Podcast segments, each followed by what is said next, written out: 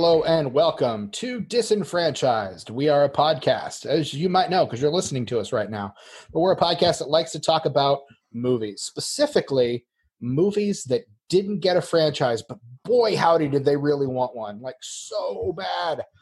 Uh, I'm one of your hosts. My name is Stephen Foxworthy, and uh, joining me uh, there, he's just put on his suit and is sliding on those dark reflective glasses, is my co-host Brett Wright. Hi, Brett. Top of the morning, Stephen. And also with you, Brett. We are here uh, at the end of 2020, at the end of our theme month of Disney Plus December. We are here to talk to you about a movie that came out on Disney Plus in 2020, and it just typifies in every way what we consider a failed franchise starter. Uh, Brett, what are we talking about today? We're talking about 2020's Artemis Fowl. So this is the second time that we've done a 2020 movie in 2020.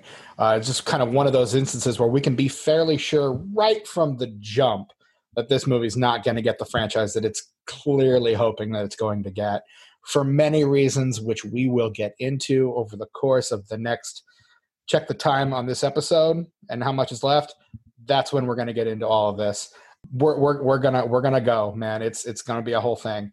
But yeah, so 2020's Artemis Fowl, uh, starring Josh Gad, Ferdia Shaw, Colin Farrell, uh, Nonzo Anz- Nonzo Anozi. I'm so sorry for getting that name horribly wrong. Uh, Judi Dench is in this movie. Who else is in this movie, Brett? So many people in this movie. Oh, no, I've never been good with uh, actor names off top of the dome piece. So Uh, Lara McDonald is in this movie. She plays Holly Short. Anyway, uh, Tamara Smart. Uh, I mentioned Judi Dench. I don't know. We'll we'll get to the others as we come come to them because uh, I mean, oh boy, this movie, man. We have some thoughts and feelings about this movie that came out earlier this year. I am I'm just gonna say for the record, I had this movie on our list before it even came out on as as a list on our list of movies to cover. And Brett was like, "Are you sure we want to do that?" And I was like, "Brett, trust me, trust me. This is not getting a sequel." And then it came out, and sure enough, this movie's not getting a sequel. yeah, if you want a textbook definition of how not to make a book to film adaptation, go watch this movie. Because man, take our bad. word for it.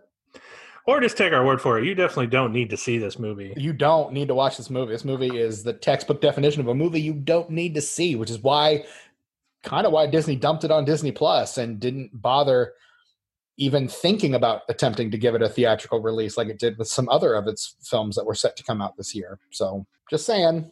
Uh, yeah. Let, oh man, this movie. So, um, Artemis Fowl, based on a series of novels, uh, young YA novels uh, by Eoin Colfer uh, who's an Irish author. Brett, what is your familiarity level with the Artemis Fowl series? Is that a series that you read when it was uh, when it was coming out? No, I did not. And that's really because I don't really follow YA fiction. I mean, to be clear, these books were kind of coming out around the same time as Harry Potter. I know of them mostly because I was working in bookstores at that time, both Borders and Barnes and Noble. I had jobs at both over the course of my life. Um, so I I knew about them for that, and it was always kind of described to me. I've not read them either, but it was always kind of described to me as um, kind of the opposite opposite number of Harry Potter in a lot of ways.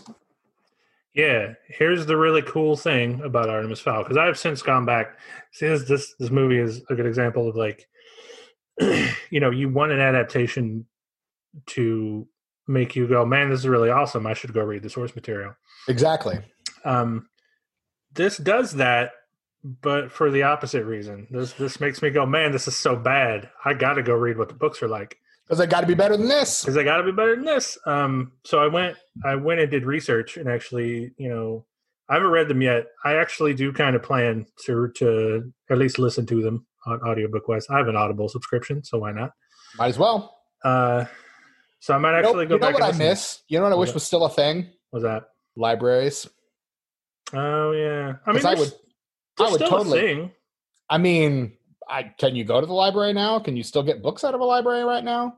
I, honestly, I don't know. There's one like I don't know. there's one just right around the corner from me. I should find out. You should absolutely find out because here's the thing: I let my library. I I had a book out, and I'm pretty sure my library card got canceled because uh, I never returned it. I need to just pay for that book and get my library card reinstated because uh, I could I could actually be reading stuff in this pandemic instead of uh, or you know finding you know cheap ways to get access to movies instead of having to buy them all you know or rent them all on streaming would would be a great idea.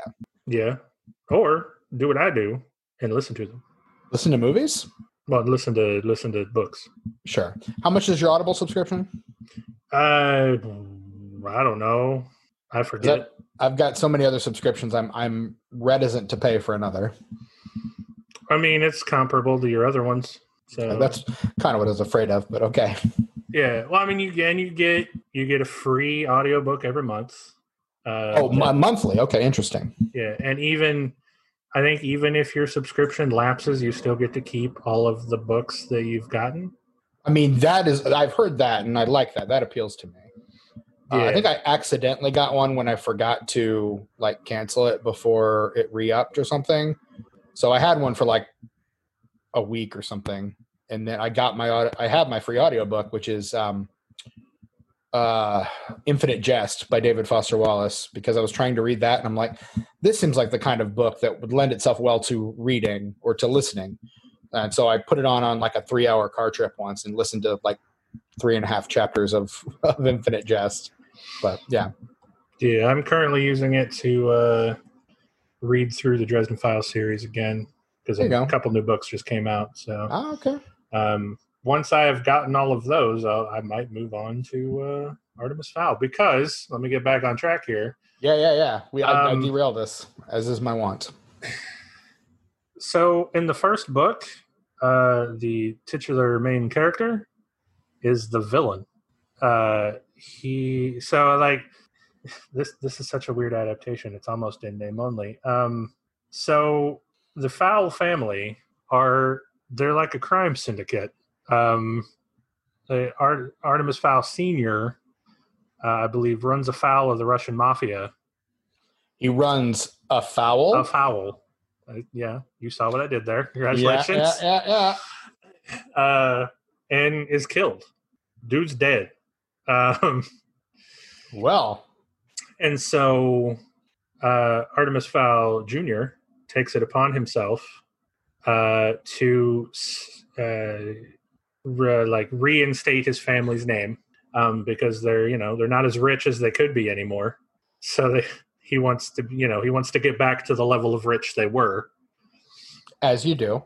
So he he's he puzzles out that uh, fairies are real, and their realm has a lot of access to very uh, what's the word uh, valuable materials like gold. So he decides to kidnap Holly Short uh, in an attempt to ransom her to the fairy realm because he wants he wants all that gold. He wants all that sweet gold. Which kind of happens in this movie, but really kind of doesn't happen in this movie. No, he kidnaps her. That's does, all. He does hold her for ransom, just not for copious amounts of gold. No, and and look throughout the entire book. Apparently, like I said, I haven't read it, but I've done you know research about it. Uh, through the entire first book, dude's just a huge dick. Like he Which, is literally I mean, the antagonist of the first book, and he does not become better by the end of it. Which I mean, you can see why Disney would want to maybe shy away from that, but by the same token, maybe Disney shouldn't be the ones trying to adapt this either. Yeah, and also what I'm confused by is you had you had 23 million people because you know this sold 23 million copies this entire book series. You have 23 million people who have told you that that conceit works that people are not stupid. They can realize that the main character can be a villain and change over time and become a better person because that's what happens over the course of this book series. He does become less of a dick um, he, he becomes more of a hero he has a story arc oh my god um, heaven forbid heaven forbid he's he's got to start out, you know, like you know your regular run of the mill main character of a Disney movie. Uh, so yeah, I, I don't really understand why they didn't just want to lean into that and do something interesting and different. Because Brett, it's Disney. And if Disney is concerned about one thing, it is brand management, buddy. That is what Disney is best at. And this is something we've honestly, I'm amazed we've gone this far into Disney Plus December and haven't talked about Disney's constant need for brand management. But it is, like I said, the thing that Disney is best at. That is the thing they do better than anything. They they know what their brand is and they have honed it to a science. Yeah, well, I mean, I guess we've kind of we've kind of danced around it by talking about how safe Disney wants to play everything, but yeah, we've never really come right out and talked about the the brand management. Because I mean, never before have never we have not talked about a property that seems so antithetical, perhaps, to the Disney brand than this. Really, I mean, it's just it hasn't really come up yet. We we did kind of get there a little bit. The Rocketeer, like obviously Disney can't let uh, you know, a nude model be the protagonist girlfriend like it is in the comics. But, you know, by by that token, why is Disney choosing to adapt something that just seems wholesale so wrong for them? And the answer, of course, seems to be the answer to most questions that we ask on this podcast: money. Good old money. This this book series was very popular. A lot of people really liked it. It made money. So Disney says, well, we buy the rights to this and we adapt it. We too could make some of this money. Um, but honestly, I can think the only people I think who would not want to really uh, take a shot at this would be Warner Brothers because they've already got the Harry Potter franchise, and this would, like us, this book series was kind of a response to Harry Potter, and so you don't want to kind of cannibalize your own franchise. That I understand, but by the same token, I mean, Paramount, Fox, they probably just couldn't put up the money that Disney could. That's because because Disney is so good at brand management, they've made a lot of money doing it over the years. And I mean, they just bought Fox out outright last year, so presumably, so they would have content for Disney Plus, which they do, lots of it. So much, as we discussed at the end of last week's episode, they have yep. so much content they don't need anymore. Exactly, there's so what much, what so much, so much TV what what if this what if this movie had been successful? Like now, now we'd have even more content. Even more content, probably all re- released directly to Disney Plus. Um, it oh my gosh, it's crazy. Um, so yeah, this so this movie uh, very different from the source material. Um, the source material a little darker um, than a lot, a lot darker, a lot darker than it seems Disney is is ever willing to be. Um, usually the darker stuff goes directly to Hulu. Um, you know, all the stuff that they bought from Fox that doesn't really fit the Disney brand, all that's on Hulu. Um, all the FX stuff, all the, you know, a, a number of uh, like the Deadpool movies are on Hulu right now because Disney owns Hulu, or at least a majority share of Hulu, which is why a bunch of TV stations are starting their own platform so they don't have to give money to Disney in order to air their own content. And you know, nobody wants cable anymore, so they have to have their own streaming service. Correct. So now I'm it, it's going to be the very wealthy individual who finds a way to consolidate streaming services and, and bundle a bunch of them into one. And I this is a tragedy. I think Disney's probably going to be the one to do it. They've already got two of the big ones, Disney Plus and Hulu. Warner Brothers has HBO Max, and they're kind of crap in the bed with that one, honestly. Um, after their decision to release all of their movies uh, for 2021 directly to streaming, not without theatrical uh, releases, but um, theatrical plus streaming doesn't seem like a great move. And I mean, they're pissing off all their creatives too. So pretty soon they're not going to have people to make content for them. Yeah, the, the decisions that some companies are making right now are not good for a number of different reasons. I mean, well, and part of the reason that the Warner Brothers decision is happening is because AT&T bought out Time Warner. AT&T doesn't know anything about entertainment. They're a telecom corporation. Uh, so they're investing and they they don't want to compete with you know different studios. They want to compete with Netflix. So they're pouring everything into streaming as a way of connect, as a way of competing with Netflix, and unfortunately, they're really going to end up tanking Warner Brothers, I think, and maybe HBO even in the process.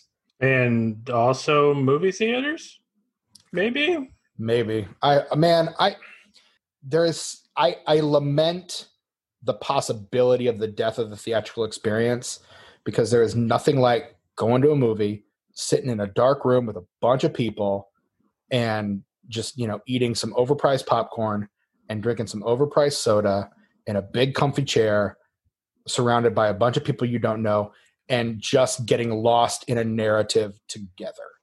Like i i lament even the i the notion that that might be going away. The last i don't think we, ever talked about this. The, what is the last movie you saw in theaters before the world shut down brett I've I've tried to think about this actually, and I mean it was so long ago I don't remember. And also, part oh, of me I remember vividly. Part of me doesn't.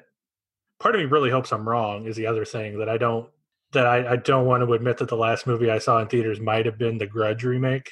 Because my God, that was so bad. I remember you did not like that one at oh, all. Oh God, it's so bad.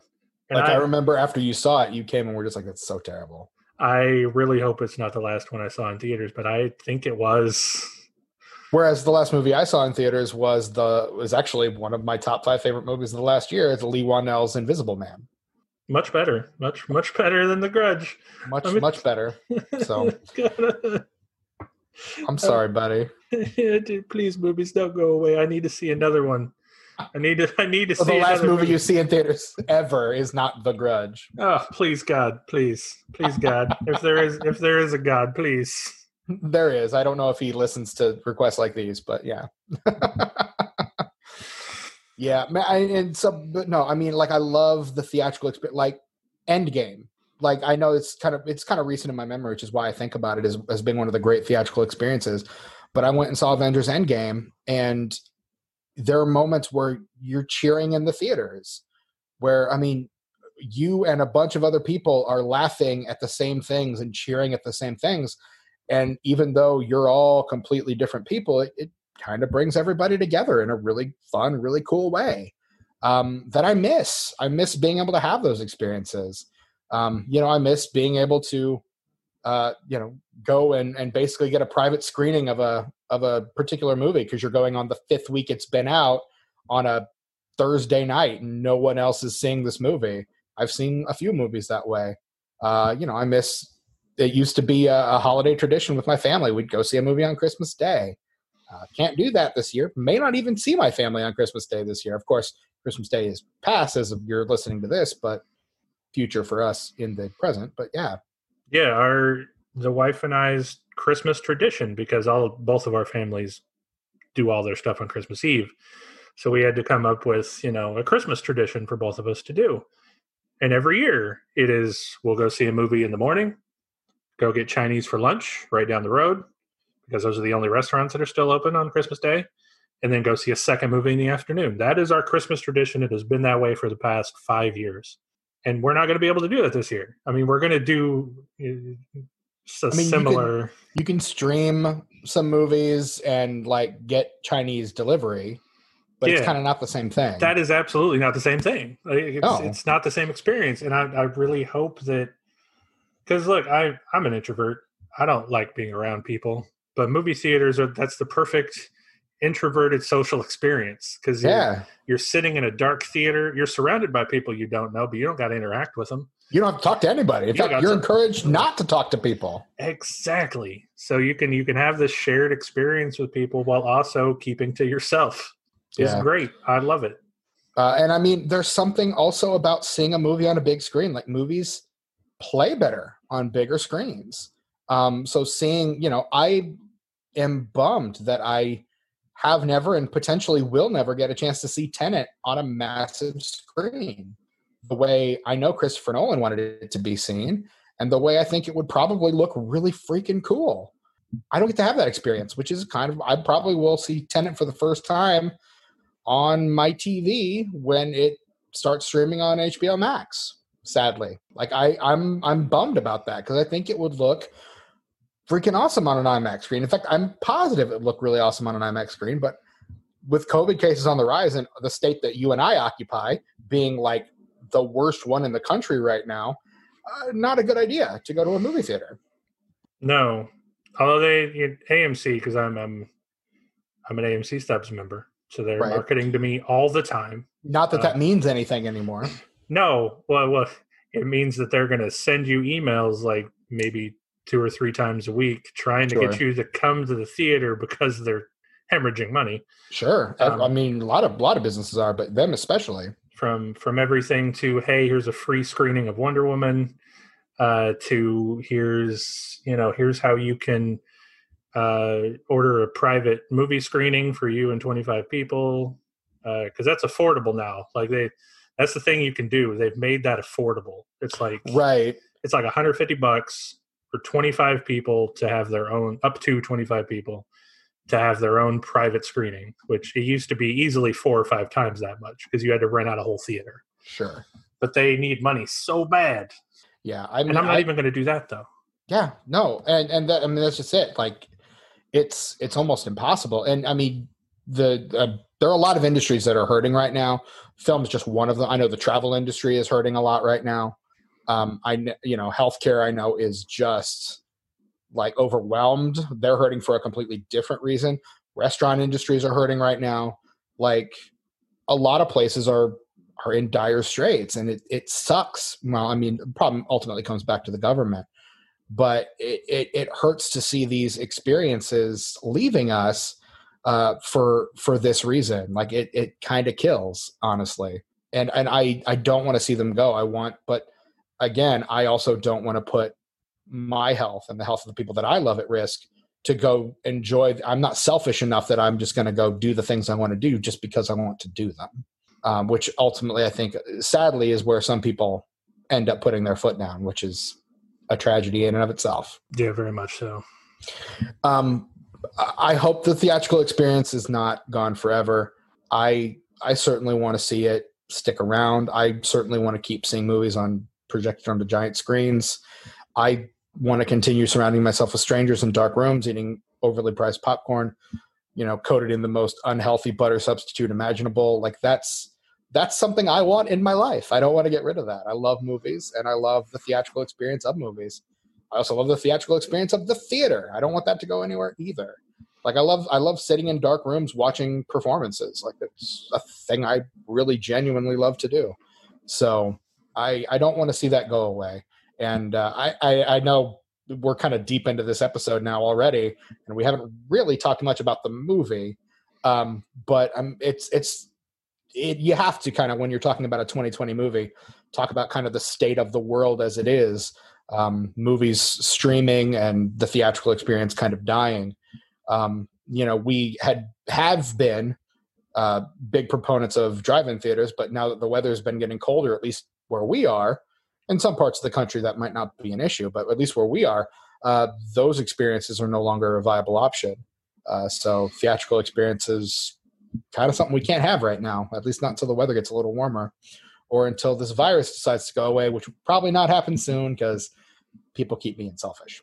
yeah even though they you know they approved a vaccine recently but It just just shipped today. In order to put a timestamp on this episode, I just got news that the first shipment of it is leaving Pfizer uh, today. Uh, now, we're likely not to get our not going to get our hands on it, and I've heard the immunity doesn't last beyond ninety days. So herd immunity is going to be damn near impossible unless people actually, you know, do what they're supposed to do, which they and that won't. assumes everybody's going to take it and not think that they're getting a microchip put into their bloodstream. So, yeah, we're not going to go back to normal at least until you know, I think my prediction of June or later of next year is probably still going to hold. And honestly, I think that's probably a uh, a fairly conservative estimate, to be honest with you. Yeah, because the wife and I are currently planning on, you know, doing um, the big gaming convention here in town in uh, next August. Um, that might not happen. Still, it didn't happen, you know, this year. Tragically, um, and then we want to you know after all this is said and done we want to travel so bad you know we're planning another trip to japan next october i'm not even sure that's going to happen yeah, yeah. That's and that's kind of where. Uh, uh, hey, the world's a mess. I I'm not a planner by my nature. I'm not a planner. Never really have been. Uh, so for me, I'm just kind of wait it out. Let's see what happens. Like I don't want to like because then if I make plans, I'm gonna probably have to cancel them. So if I'm not making plans, then I don't have to cancel anything, and I just you know stay here and chill and see where it takes me. But you know, by the same token, you the depression hits and you want to kind of go and do literally anything other than stare at the same walls you've been staring at for the past nine months. So I I understand that as well. And yeah, that's, I mean, that's where we're at. Like we just we're sort of doing it to help us get out of the depression. Like you know, sure. my my wife wants to is is definitely much more antsy about it. She loves to travel way more than I do. So I mean, honestly, same. My that's kind of where my missus is as well. Yeah. So you know, it helps to plan stuff, even if it doesn't happen. You know, yeah. it, gives you something to look forward to because God knows this year has not given us anything to look forward to. I mean, usually the things that I look forward to are the movies, and we just talked about why that's. Uh, I mean, on the bright side, I do have HBO Max, so at least I'll be able to see those movies when they come out. But I at least hope the theatrical experience is alive and well by next November because, damn it, I want to see Dune on a big screen. I want to see Dune in IMAX, man. Oh, I want to see the new Ghostbusters on a big screen. Yeah, or in IMAX. I want to. I want to. I. I don't want to miss that experience because hey, Ghostbusters. Who are you gonna call? Not the 2016 Ghostbusters. Oh. Uh, we'll get there one of these days. But we need to talk about Artemis Fowl. And so. Yeah, we've done the 2020 wrap up. Look, this we is have. our 2020 wrap up episode, guys. It, that's so. it was it was bound to happen. But yeah. now we need to talk about the movie that we think best typifies the the failed franchise starter experience of 2020, which is Disney's Artemis Fowl. So we're going to talk about that. Uh, the first thing we need to do though is the plot in 60 seconds. It's where one of us, at the flip of a coin, recounts the plot of this film in 60 seconds or less, or your podcast is free. Uh, so, Brett, I'm going to flip the coin of justice, and you're going to call it in the air right now. Tails, buddy. And hey, it's Tails. So you hey, win this one. Hey, hey. Uh, so it falls then to me to uh, regale you with the plot of Artemis Fowl in 60 seconds or less. Brett, put 60 seconds on the clock. Working on it, brother and I will attempt to remember what happens in this movie because honestly, it's not much. All right. Are you ready, sir? I believe I am, if you will tell me when to begin. All right. Your time starts now. Artemis Fowl is a boy genius in Ireland. His father is his disappears, but it's discovered that he might be a criminal mastermind question mark. Uh, and so he goes uh, to try to discover where his father might be, and in the process discovers that fairies are real question mark. Uh, and so he, um, and then we start going on about leprechauns and the fairies who are actually cops. Uh, and there's uh, Commander Root and uh, Officer Short. She ends up getting kidnapped by Artemis, and he holds seconds. her for ransom for this thing called the Aculos, which is the big MacGuffin of this movie. I don't understand what it's supposed to do, but it, it does something really powerful because everybody wants it. Uh, no one knows where it is, so Artemis holds her for the Oculus or Aculos, um, they the the leper cops break in. Ten seconds. Using a giant dwarf, he finds the Aculos. There's a big fight over it, um, and uh, ultimately they use it to get his father out of the prison. And that is time. And that's more or less all that happens in this movie. Pretty much. Although I mean, it didn't remind me, I got to tell you what the what the name of that police, the fairy police force, is called in the books. Oh. Um, it's the, it's it's LEPrecon in this movie, which is the dumbest pun name you could possibly imagine. Oh, okay. I didn't even realize they ever said that in the movie because that's what it's called the books. It's the oh, lower they, the lower elements police reconnaissance force, the LEPrecon. Yeah, they actually they don't actually ever say it. It's on like a uh, it, it, the sign is on the it, it, appears in one of the underground scenes.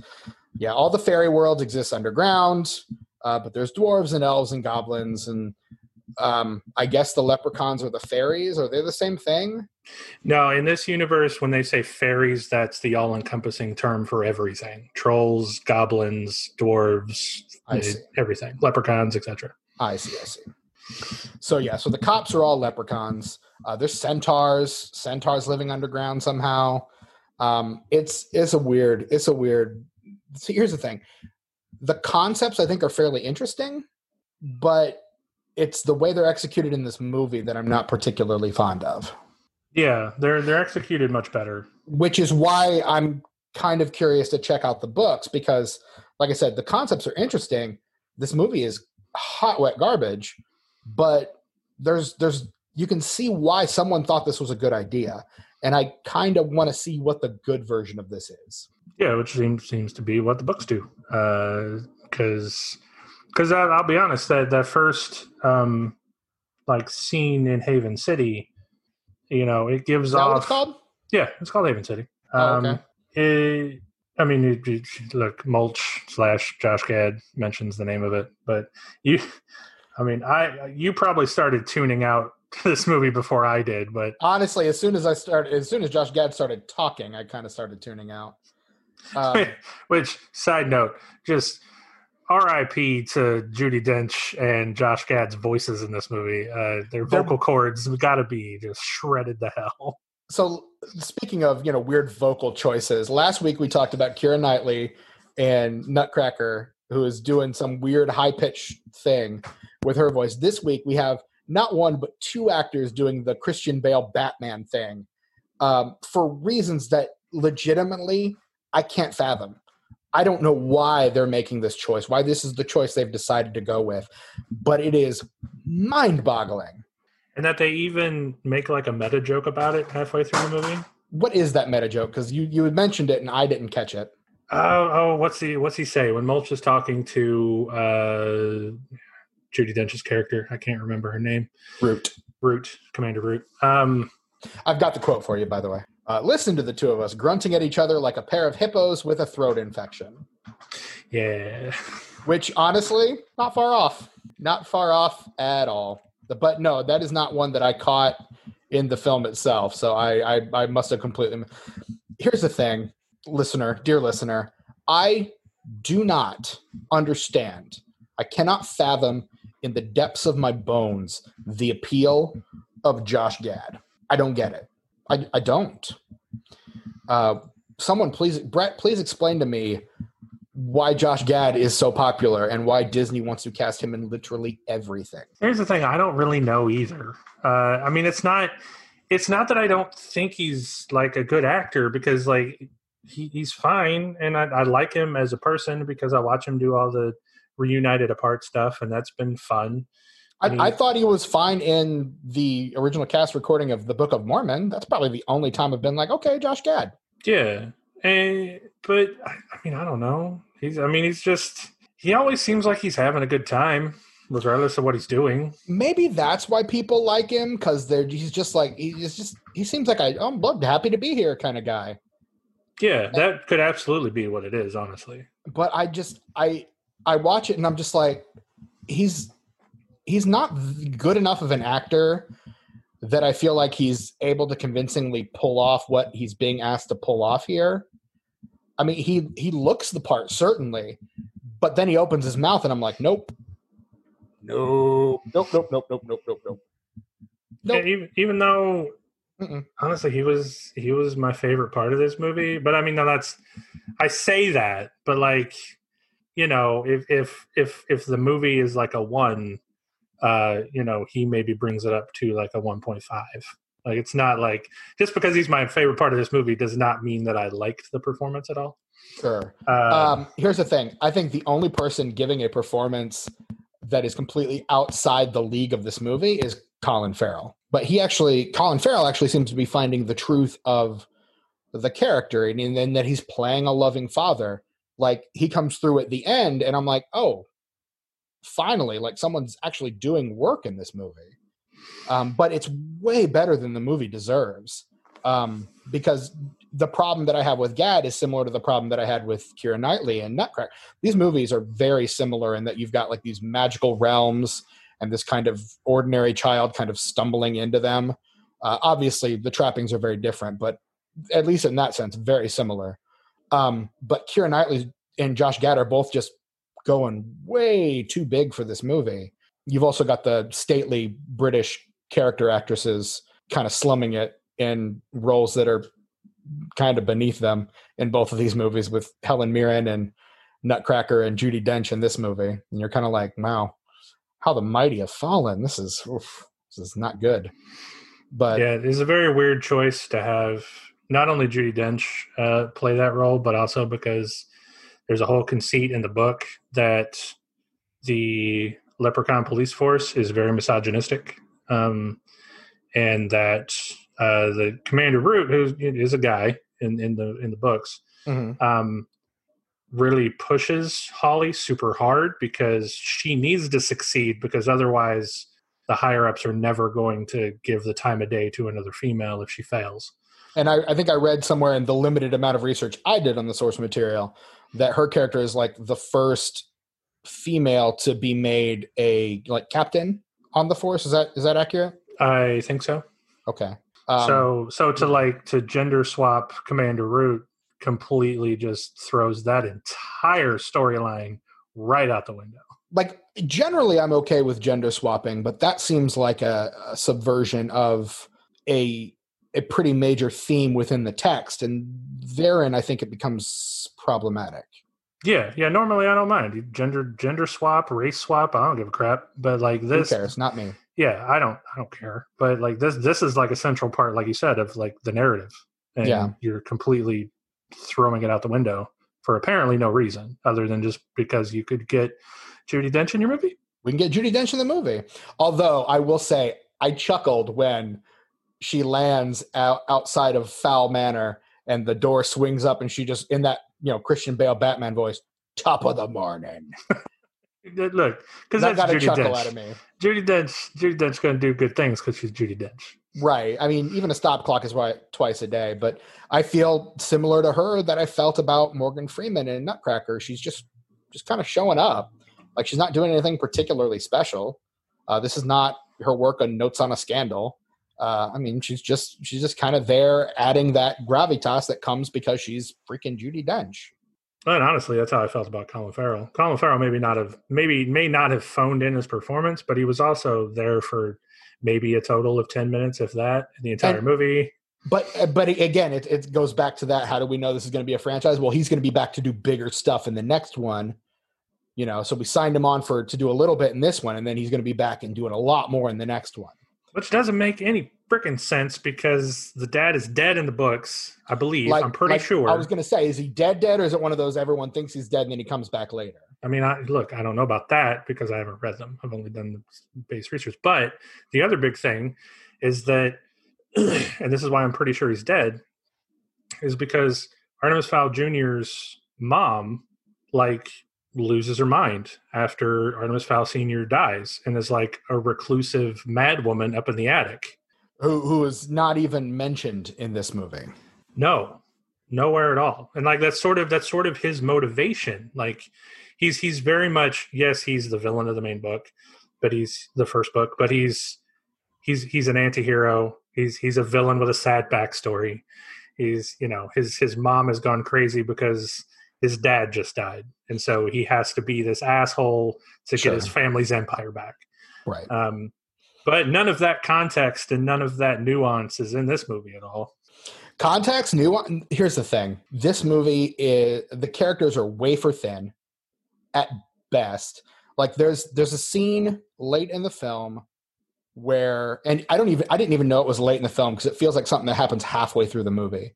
Um, but it, it's late in the film, and it's but meant to be at a big like emotional moment where the the the butler character uh, who we shouldn't call the butler, but nowhere does that ever come up that we're not supposed to call him the butler, other than when Josh Gad just says, "Don't call him the butler." You expect someone to call him the butler and then like him to go ballistic on them. Never happens.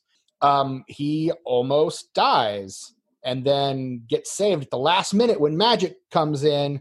Like the magic gets reinstated, and so she can go and save him again.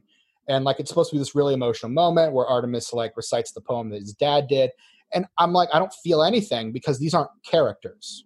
These are ciphers at best.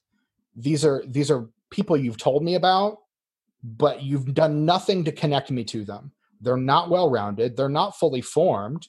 It's almost like Disney expects you to have read the books and have some goodwill for these characters ahead of time so that you come in experiencing these emotions because they don't do any work to get you to a point where you feel like you're supposed to care about these people. And then like she comes through and heals them with the magic. And I think I wrote in my notes, oh, great, because you know, we wouldn't want something to actually happen in this movie. You know, for there to be any sort of catharsis or learning or literally anything that happens in this movie. Yeah, in my notes, I was, it's ridiculous. I was writing that Dom dying was the most contrived, melodramatic, ridiculous thing. Before I had even stopped writing that note, he was revived, and I had to add in and then not dying to the middle of that sentence. Yeah. It was, it, why? It was. It's just so contrived just to get some emotion out of you for a character you don't, you're not attached to. Yeah, and then to immediately double back on it, like it's it's worse than not to talk about Star Wars again three weeks in a row, but it's the scene in Rise of Skywalker where, oh no, Chewie's transport blew up. Oh no, wait, he's okay. He was on the other one. Like immediately. Oh no, he's on the other one. We don't get any time to mourn the loss of a character that we're supposed to care about. But this is even worse because it's a character we don't even care about. Yeah, and it, it, it, yeah, I just I rolled my eyes and went on with it, especially because I, I have an eye roll emoji in my notes as typing. that's that's insane. Especially because like the way that they turn it around is like happens so fast. Like Mhm. there's there's no setup for anything. It's just okay. Like the whole time freeze thing. Why, like how does why does that make sense? And then like the army Why does it work sometimes and not others? and then why why does the you know the the the leprechaun army is like okay they're working for commander Root and then this you know guy that's supposed to be this sniveling asshole takes over. So they're you know and they automatically all For five minutes. for five minutes uh, and so they're and then they're all suddenly evil. Um it, there's there's no it's it's almost like there's no conflict in this movie because everything is just dispatched and handled so quickly like there's no time for anything to be a menace. There's no time for anything to be a threat. Because it's all oh but we we because we got to get to the next thing. So we just keep moving. We keep moving past it. The the biggest threat in the movie is the troll. And even that you're just like well you know they're going to handle it. Yeah. Like the, there's I this this movie leaves me with more questions than answers. Like the whole movie, the the character of Holly Short acts impetuously, kind of does her own thing, but at no point is that ever a problem for her. Like she gets kidnapped, but that's but it ends up turning out okay because it's Artemis Fowl and he's the hero of this story, despite the fact that he's actually the villain, but really he's the hero. But like she gets out and the time lapse or whatever it is is the time freeze is failing and there's a human who's falling off a boat and is going to die They're like don't save that human and then she does no consequences nothing bad happens to her because she stopped and saved that human like it just it, it just it just keeps going like there's there's no there's no conflict there's no consequences there nothing happens in this movie No, and apparently the the reason they use time freeze is because like there's something I, I don't I, I don't know the whole thing. It's a tangential bit of lore that like your favorite bits of lore I know. Uh, so you think I would know more? That like there's something about the dawn, and like that's why they use the time freeze dome is like to stop the dawn from coming okay whenever they have to get something done. Mhm. I, I'm not really sure. You, you know, fans of this book series out there, please forgive me. Um, Yeah, sorry, we're we're woefully underread on this. Although we kind of want to become better read because it's uh, like I said, it's got to be better than this. and and also, honestly, the, the book sounds really interesting. So that's why they use it. But like in this movie, they don't really seem to understand why that's a thing. Like, why do they use the time freeze uh, in this in this movie? I mean, the first time when they use it against the troll, that makes sense. It makes sense. sort of because it doesn't stop Holly though. Like we don't we they never explains why the fairies inside of the time freeze don't get frozen when it happens. I mean, I would I always assumed it was just because of magic, Well, right. I mean, a wizard did it. And- uh, and and apparently and apparently it's it can be localized because the time freeze is only affecting stuff outside of Fowl Manor, but not anything going on inside of Fowl Manor, which is again something they don't really bother to explain beyond. Oh, this is a thing that, uh, that we can also do. yeah, I think they like every time they do one, they mention something about I want a time freeze inside or in, in like an in- inner time or something to reference Yeah. that like that's why it's only happening outside of the mansion but not inside of it. I, Right. I don't know. They don't explain anything. There's so much like just from the tangential research I've done, I know that this is a very lore dense series. And they're trying to cram so much of it into Which is world building done wrong is is this movie because you can tell they're trying to do a lot of work to build the world it, ultimately none of it's effective, unfortunately. No, it all falls flat because you're not giving me any context for any of it. Bingo. That's and that ultimately is the problem. You're not explaining anything. It's it's it's sort of the Constantine problem. They're like, I get it. It's sometimes it's cool if you do it right. Where I don't have to explain anything. This stuff is just cool. But you also have the Constantine problem where like sometimes I want an explanation because what you're showing me doesn't make any sense, not even a little bit. Yeah, it doesn't make sense on its own. I need you got to give me something to work with.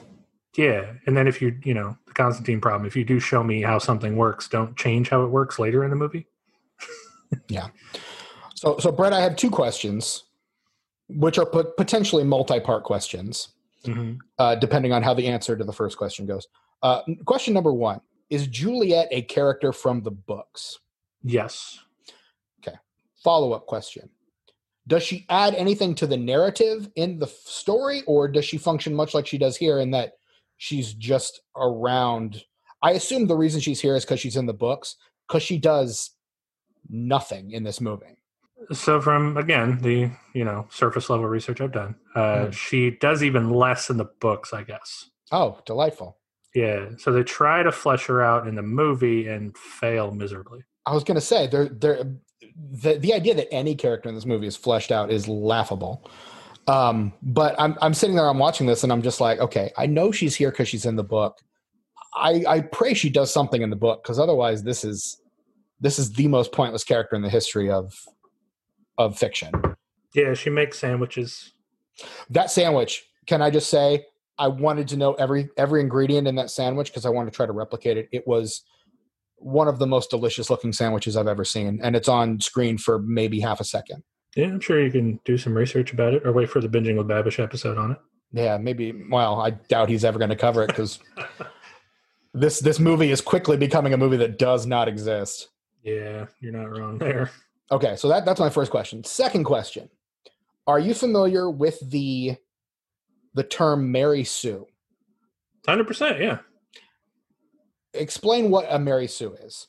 Um, it is a usually a female character that can do no wrong and has the, no consequences. She is all powerful, can do all things, and cannot be stopped. She is. The term originates from um, a fan fiction author that she wrote a fan fiction that self-inserted her um, into that character, and she nothing bad ever happened, and she could solve every problem. Okay. Yeah, that's that's Follow, Mary Sue.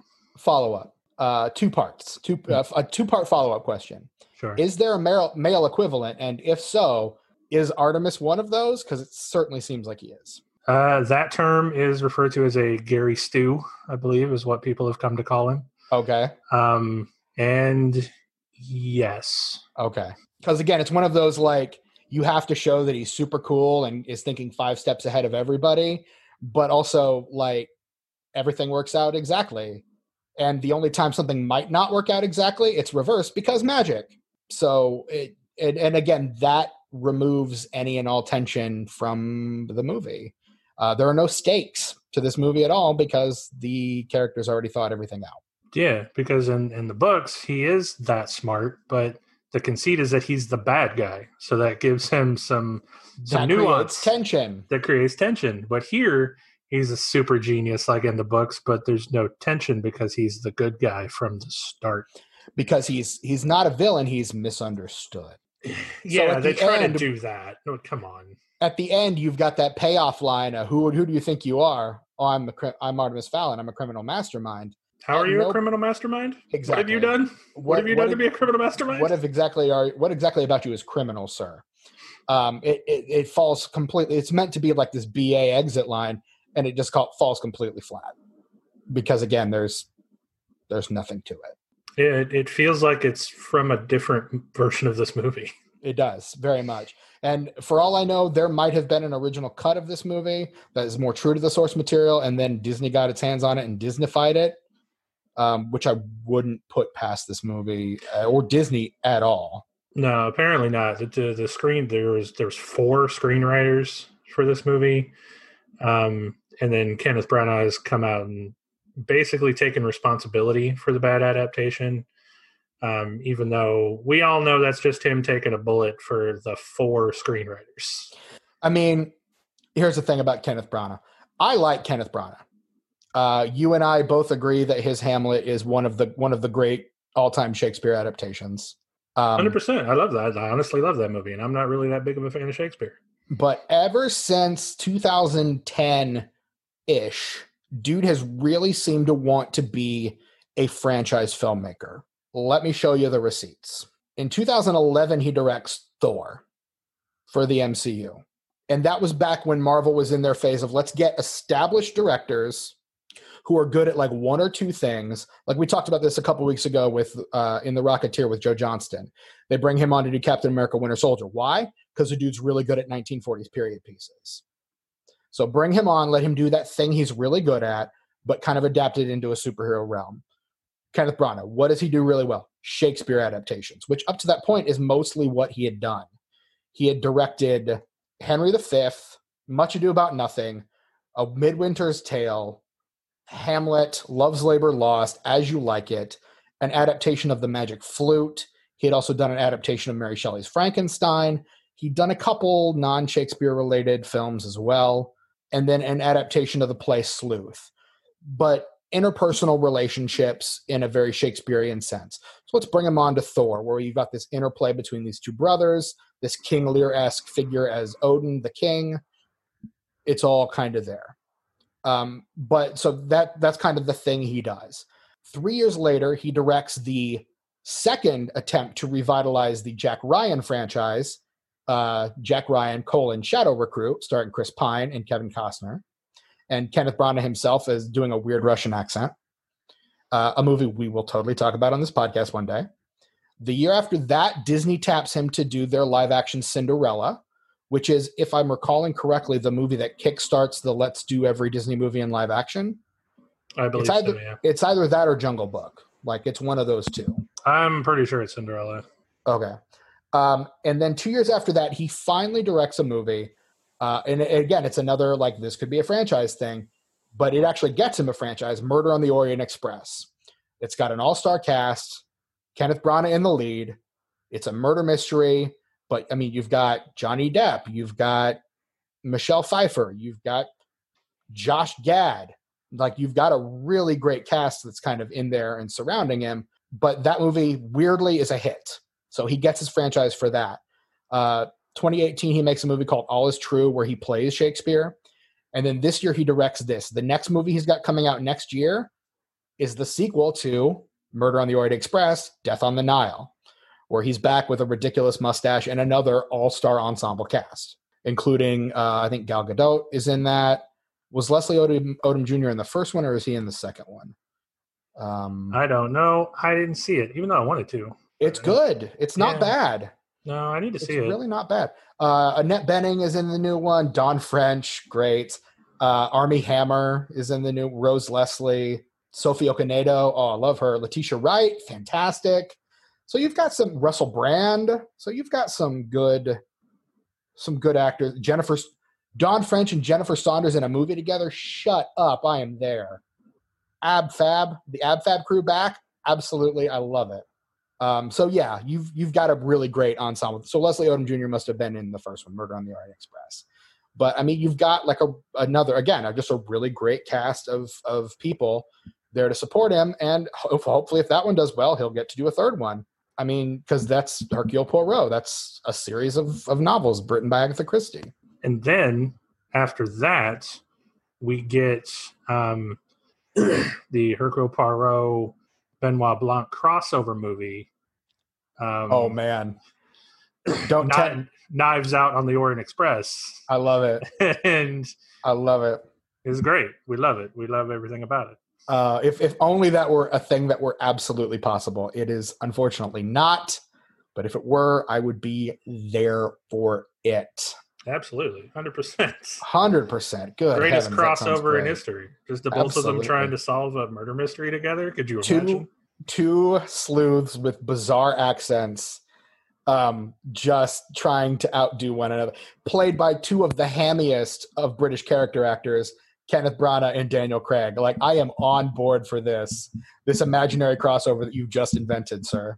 Yeah, somebody somebody uh, get in touch with the higher ups at these studios and get that get that in the process. Let's go. That is a shared universe I didn't know I needed until just now. Yeah. That is fan freaking tastic. But no, but that that that for me is the interesting arc of Branagh's career is the post 2010. I want to direct a franchise like arc of his career where he's just going out of his way to try to direct franchise starters. And he does it like three or four times before he finally gets a success. Like it, it, it I, it's almost like dude's out for a paycheck because those movies probably pay pretty well. But like, why, Kenneth Branagh? Why do you need this? Like, you're a very well respected actor and director. Like, you don't need to start a franchise. I, I don't, I don't get it. But I mean, he's got his Hercule Poirot thing that he's doing have at it, buddy. I hope I hope it brings you happiness because I I mean I'm having a good time with it. I don't dislike it. Yeah, maybe he just wants a, a steady paycheck. Like, he's Winston. He's you know if there's a steady paycheck in it, I'll believe whatever you want me to believe. Whatever whatever you want me to believe. yeah, man. It. Oof. But but this movie, uh, misstep, big big old big damn misstep for for Kenneth Branagh on this one. Yeah, it's just a big old mess. It is. It here's here's another weird, and I think this one's actually the book, not the movie. Um, is it just me, or are all the names of all the characters just really obvious? Uh, yeah, I mean they haven't. They didn't really change any of the names as a, far a as I dwarf know. that digs, whose name is Mulch Diggums, a centaur named Foaly, because Yeah. a baby horse, you see, Right, uh, right, yeah. an, an underground cop who's old and crotchety named Root, a leprechaun named Short, Yeah, a, a character who knows everything called Artemis. Like it just, I, I don't know. Maybe my beef is with Eoin Colfer, but this kind of seems a little lazy, no. or just like putting maybe a little too fine a point on it. Look, man, I can tell you from experience that coming up with names for an entire novel series worth of characters is not the easiest thing in the world. And sometimes you just want to fall back because you can look at the name of the police force to get an idea of like what this guy's trying to do with names. Sure, sure. I'm not going to begrudge him it. I just I it it, it kind of took me out of it in spots because I'm just like, oh my word, because it just it feels like something's just trying to be too clever and isn't really as clever as it thinks it is, kind of a thing. Yeah, yeah. I don't know. It's I don't know. I don't have a problem with it. I did. It never. I it honestly didn't occur to me that much. Like, it, Mulch Diggums just sounds like a really made up dwarf name. Like it's it's something you would name your dwarf in D and D. But like, that's the only one that I was like, yeah, that's a super made up name. The other one, Mhm. like, sure, you know, her name's short. Her name's. I didn't. I didn't even make the connection of the root thing. So that's you know that's just look, man. To each their own, I guess. I, I guess as I was as a butler whose name is literally Butler. I didn't I didn't throw that one out, but yeah, I I don't know. I don't know. I don't know. It just it took me out of it. I didn't. It wasn't my thing. Well, good luck reading the books then, I guess. I I guess I don't know. I still kind of want to, but mm, maybe I don't know. We'll see. Wow, is it really that bad? Jesus Christ, Stephen. I don't know. I but here's the thing. These are not written with a guy like me in mind. These are written for kids, and that's kind of what I ultimately have to realize is it's a children's series. But by the same token, I'm like, okay, I get it. Fine. This is kind of like one of those things like you expect as kids grow older, they'll start to like put some of these things together. Whereas I'm making these connections instantly and going, okay, yeah, great, bravo, let's move on but but again, I'm not the intended audience for this. I'm not a I I never have been because these were written for kids after I was already an adult. Yeah, they started in 2001 actually, so I was I was a junior in high school. So I was graduating high school. yeah, so I guess I guess I could have started reading them when they came out, but that was you know that was Too cool for school, that probably. was, that was yeah I was way too cool for that shit. no, I wasn't, but Touche. I thought I was. Fair enough.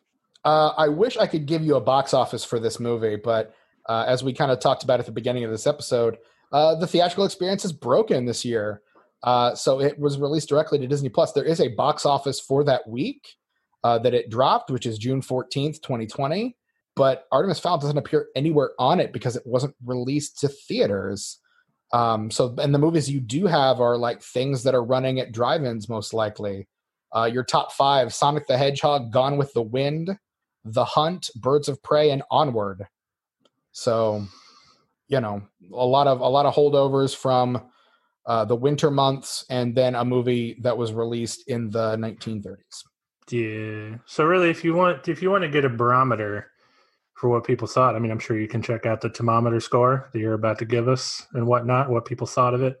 Sure, and that that probably, and honestly, now now that I'm rethinking about it, Gone with the Wind was probably only number two uh, because um, it had been taken off of HBO Max be due to the Black Lives Matter protests, and so that was probably a counter protest measure by terrible people, is my guess. Oof. Yep, yep, yep, yep. Well, hang on a second. Let me check Rotten Tomatoes here. Uh, there is no Tomatometer score and no audience score because there is not a consensus yet uh, for this movie. Uh, so there you go. Artemis Fowl, not anything on the Tomatometer score. This is kind of the danger of doing newer movies, I guess, particularly movies that didn't get a theatrical release. Yeah, right now this this is a bad look for us. Uh, we oh, don't have any we don't have any concrete proof that this wasn't going to be a franchise right now. Uh, we know it's not. Trust us, it's not. Trust. But but we don't we don't have any concrete proof of that. But just just trust us. It's Here, not. Well, we've still got a couple more metrics, but but as I mentioned at the top of the episode, this is this is something that I had on my list even before it was released directly to to to streaming. And it was one of those things like Disney could have probably held off on the release date of it like they did a lot of their other things that they knew are going to make money, like all their Marvel properties, you know, all the stuff that they had planned for this year that they knew were, was going to make money, they pushed back. Versus this, they just were like, oh, let's just dump it on Disney Plus as the day they made that announcement, I put it on our list, and you're like, "Isn't it a little soon?" And I went, "Trust me, if they thought this thing was going to make money, if they thought this thing was going to be a hit, they'd have waited." And then we, then the movie came out. We started to hear the response, and we're like, "Yeah, right call." Uh, so I mean, that was kind of my initial move. Now, now, now that move means nothing because Warner Brothers literally just did that for their entire slate next year but Disney would still hold off if they thought it was going to make money. Uh, they realized that cutting their losses and dumping this on streaming probably just going to be a lateral move for them. And I ultimately think they were right because this is not a very good movie. There is a Metacritic score, however. It is 31 based on 33 critic reviews. That is bad. That's out of 100. So bad. And then there is the Letterboxd score, which is 1.3. Um, Brett, how did you rate this movie? Uh, a little bit lower than that. I gave it a one. Honestly, same. Yeah, I know. In I fact, could have given it a half, but I you know. I thought about it pretty hard, but then I was then I then I looked back at some of the other movies that I gave a one, and I don't know if it's worse than Gods of Egypt. For all its flaws, I don't know if it's worse than Gods of Egypt. I haven't solved that crisis yet. and I, I found you know very very minor redeeming qualities about it. There's a couple things that, mainly a couple things that Josh Gad does that got a legitimate chuckle out of me. Um, Judi Dench growling top of the morning. Yeah, that door um, opens um, is. The the scene, honestly, that's probably my favorite line reading of the movie. the the scene where they're all standing there and uh, Holly is talking to to Butler and she's like, "I'm going to need my gun back," and he goes to reach for it and it's not there, and Josh Gad just slowly pulls it out of his jacket. I like, did get a chuckle out of me. That was kind of funny. Yeah, I did get a chuckle out of that. That's true. Yeah. Um. Yeah. That that may be the only Josh Gad moment that got that got a chuckle out of me. But yeah, it happened. Yeah. Um, so it doesn't deserve a half a star because there wasn't anything about Gods of Egypt I liked except for Chadwick Boseman. So yeah. that's all. Oh, yeah, it, it might be just uh, a hair better than Gods of Egypt, which I also give a one star to. Um, here's the thing: I have I've never given a half star to a movie. You'll know a movie is truly egregious when I give it a half star. Um, I gotta wonder how bad something has to be if you if you haven't given anything a half star yet. I mean, I've I've given movies I've watched on Letterboxd a half star. I've just never given any movies I've watched for this podcast a half star. Oh, okay, got it. Got yeah, it. I mean, I can I can I can take you through my Letterboxd reviews and and show you the ones that are real real bad. Nah, we don't got to do that. You're right because we actually do have a top five list to get to before hey. we, before we shut things off. Uh, we did mention I mentioned very briefly in my uh, character or in my uh, sixty plot in sixty seconds that there was a device called the Aculos. Uh, which is the magical MacGuffin that can do whatever the plot needs it to do. Literally, so incredibly ill-defined.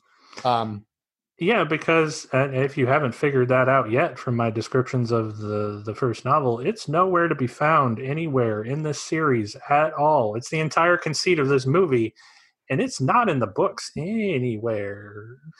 Yeah, it's uh, is uh, kind of a head scratcher. But we decided um, to revisit a list, a top five list from our old blog that we used to run. We got five on it before, which kind of in a weird way eventually kind of evolved into what this podcast is now. Weirdly, yeah. somehow we went from top five list to failed franchise starters. It made sense in the lead up to it, but to say it like that is really bizarre. Um, but we did early for second quarter last year. We did uh, on May 14th, 2019, our top five movie MacGuffins. And so we're just going to revisit uh, that list. Although I think Brett, you have made an addendum to your list, so it's not the same list on our blog. No, I swapped out my number five because uh, due to due to a couple things. Uh, first, uh, recent rewatch of the movie at number five, of the MacGuffin in the movie at number five. Um, well, why don't you just start us off and tell us what your number five is, and we can just you can just have that conversation organically. Oh, sure. Yeah, that's a much better idea. Uh, so my number five is the Rocket Pack from the Rocketeer. Hey, that's a movie we talked about recently. Yeah, and my original number five, the one that I swapped out, was the uh, Horcruxes from Harry Potter. And you know, with the recent developments with J.K. Rowling and her general shittiness as a person, uh, I'm going to sort of scrub that entire franchise from my mind. Yeah, um, it's it's a net wash. Yeah, so uh, replaced that number five uh, with the Rocket Pack from The Rocketeer because that movie's real, real good. And and perhaps just for the sake of clarity, uh, the Webster's Merriam-Webster's definition of a MacGuffin is an object, event, or character in a film or story that serves to set and keep the plot in motion, despite usually lacking intrinsic importance. I have always heard it described as the thing the characters in the movie think the movie's about, while not actually being the thing the movie's about. Yeah, which the, the rocket pack is important, I suppose, but it's I don't its, really. Intrinsic importance is, I think, secondary to the fact that it's the thing that propels the plot of the movie. Yeah, exactly. So, so it absolutely works as a MacGuffin. Uh, MacGuffin, a term, of course, invented by the great director Sir Alfred Hitchcock. I don't think he was knighted, but Alfred Hitchcock. Um, and so my number five, in homage to Alfred, because uh, I, I I was honor bound to include a MacGuffin from a Hitchcock movie on a list honoring the term that Hitchcock created. That that's my own personal hangup that I had to overcome. Uh, it's Guy Haines' cigarette lighter from Strangers on a Train because uh, I haven't seen a lot of Hitchcock movies, and that's one of my favorites of the ones that I've seen. Uh, I actually liked I think I probably like Psycho a little bit more, but the uh, the forty thousand dollars that Marion Crane steals um, not as not as interesting as uh, as the cigarette lighter that Guy Haines has in Strangers on a Train. So Strangers on a Train, Guy Haines a cigarette lighter. That's my number five. Uh, Brett, your number four. My number four is this, from a bunch of different movies. Uh, the Holy Grail. Ah, yes, the Holy Grail. From Last Crusade, from Fisher King, from uh, with uh, Monty Python and the Holy Grail. It's in the mm-hmm. title there. Uh, man, so many things. It's it's it's one of those great ubiquitous MacGuffins uh, that appears in many films. Uh, my number four is the Infinity Stones from the Marvel Cinematic Universe, phases one through three. I mean, uh, we we talked briefly in last episode about my enjoyment of at least those first three phases of the MCU. We'll we'll see where 2021 takes us with regard to the MCU. But uh, but those Infinity Stones, man, they did a good job of propelling that whole plot forward and tying all those uh, various elements together into uh, one grand narrative that ended spectacularly last year. So, uh, my number four, the Infinity Stones. Brett, your number three. That is my number three, the Infinity Stones from the MCU. Hey, there you go. So it all it all kind of comes together. Uh, whereas my number three is the briefcase from Pulp Fiction, because you don't really know what's in it, and it absolutely does kind of propel everything forward. And you know, uh, if you read the original script, it's totally in there, but then it the, the prop guy got an idea. Why don't we just put a weird light in there? So everyone kind of wonders what it is, and so they put a weird light in there, and the rest, as they say, is history. And you got all these weird theories like, oh, it's Marcellus Wallace's soul because you see he's got the the band-aid across the back of his bald head in that one scene. So his soul was extracted and put in the briefcase, and that's what they're carrying around and trying to get back to him. Like all sorts of weird, fun theories like that. When really, what's in the briefcase? Well, it's a light bulb. Yeah, no, no Yellow light bulb. But you know, everyone wants it. Uh, Brett, you're number two. My number two is the Death Star plans from the original Star Wars. Ah, the Star Wars. Not a thing we've ever talked about on this podcast before. No, I have no idea what you're talking about. Ah, I a, mean, a Star War? How ludicrous. a War in the Stars? Hmm? Weird. You're, talk- you're talking crazy. Uh, whereas my number two is the Maltese Falcon from the film The Maltese Falcon, uh, the Humphrey Bogart, uh, John Huston film specifically. Uh, great movie, great uh, prop, uh, great MacGuffin, um, and like the the quintessence of this thing is really not about this thing, despite the fact that everyone wants to get their grubby little mitts on it. Uh, it's it's a great MacGuffin.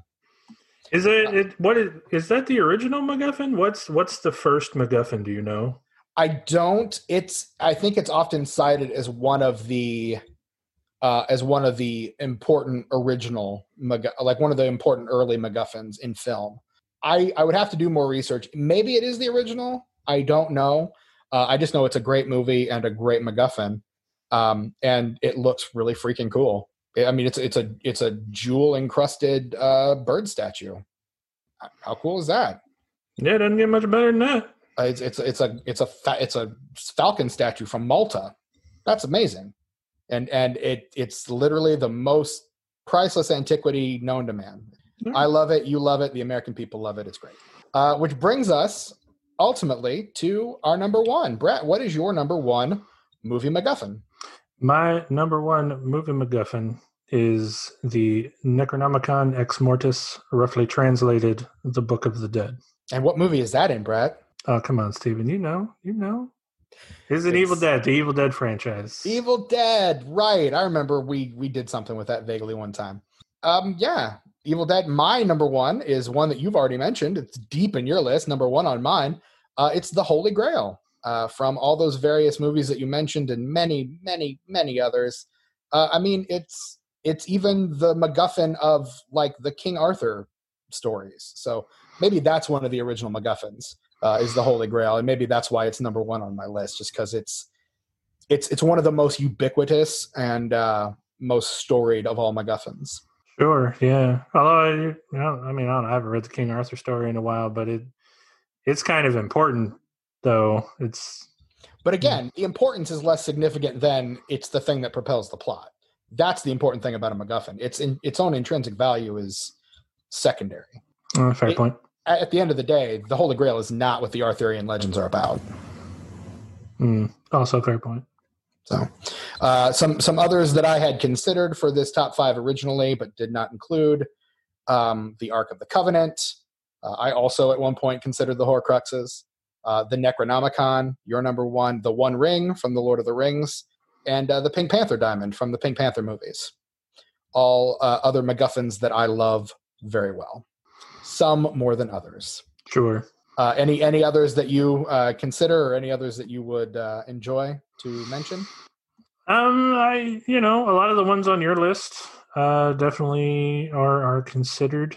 Um, the the money from Psycho, I guess, even though like money is a very uh boring MacGuffin. I was gonna say it just kind of it seems like a dumb MacGuffin to me, but yeah, but I mean it's it's Psycho and it's Alfred Hitchcock. He can I- do whatever he wants with MacGuffin because he invented the term. he invented the term. So yep, correct, correct, correct. Um, so that's our that's our 2020 episode. Like that's our review of 2020. We've we've only been doing this for about 17 weeks in 2020. Uh, but you know what? We had a fun time uh, doing our doing this podcast, and we've got some great things coming up for you um, in 2021. Some things already on the books. Some things we have yet to think about and talk about, but we're excited for them, and we hope you guys are too. Um, and we hope you continue to join us. Yeah, Uh, we're gonna have our first guest. We've got our first guest coming up. I'm very excited to have our first guest coming up. Hopefully, the recording uh, time that we had planned works for him. If not, then it may be a little later than we had initially hoped. But we do have a guest on the books who will be coming up. Uh, we've got another theme month, not right away, but you know, a little ways into 2021. Um, we we've got some fun stuff planned. Um, we've got some movies that we'll be covering closer to major studio releases. Should major studio releases continue to happen in 2021? So we we've got a lot of things that we're looking forward to. Um, so so don't give up on us, man. Hop on your podcatcher of choice, especially if it's Apple Podcasts. Leave us a, a five star rating and uh, write a quick little positive review uh, about what you like about the show.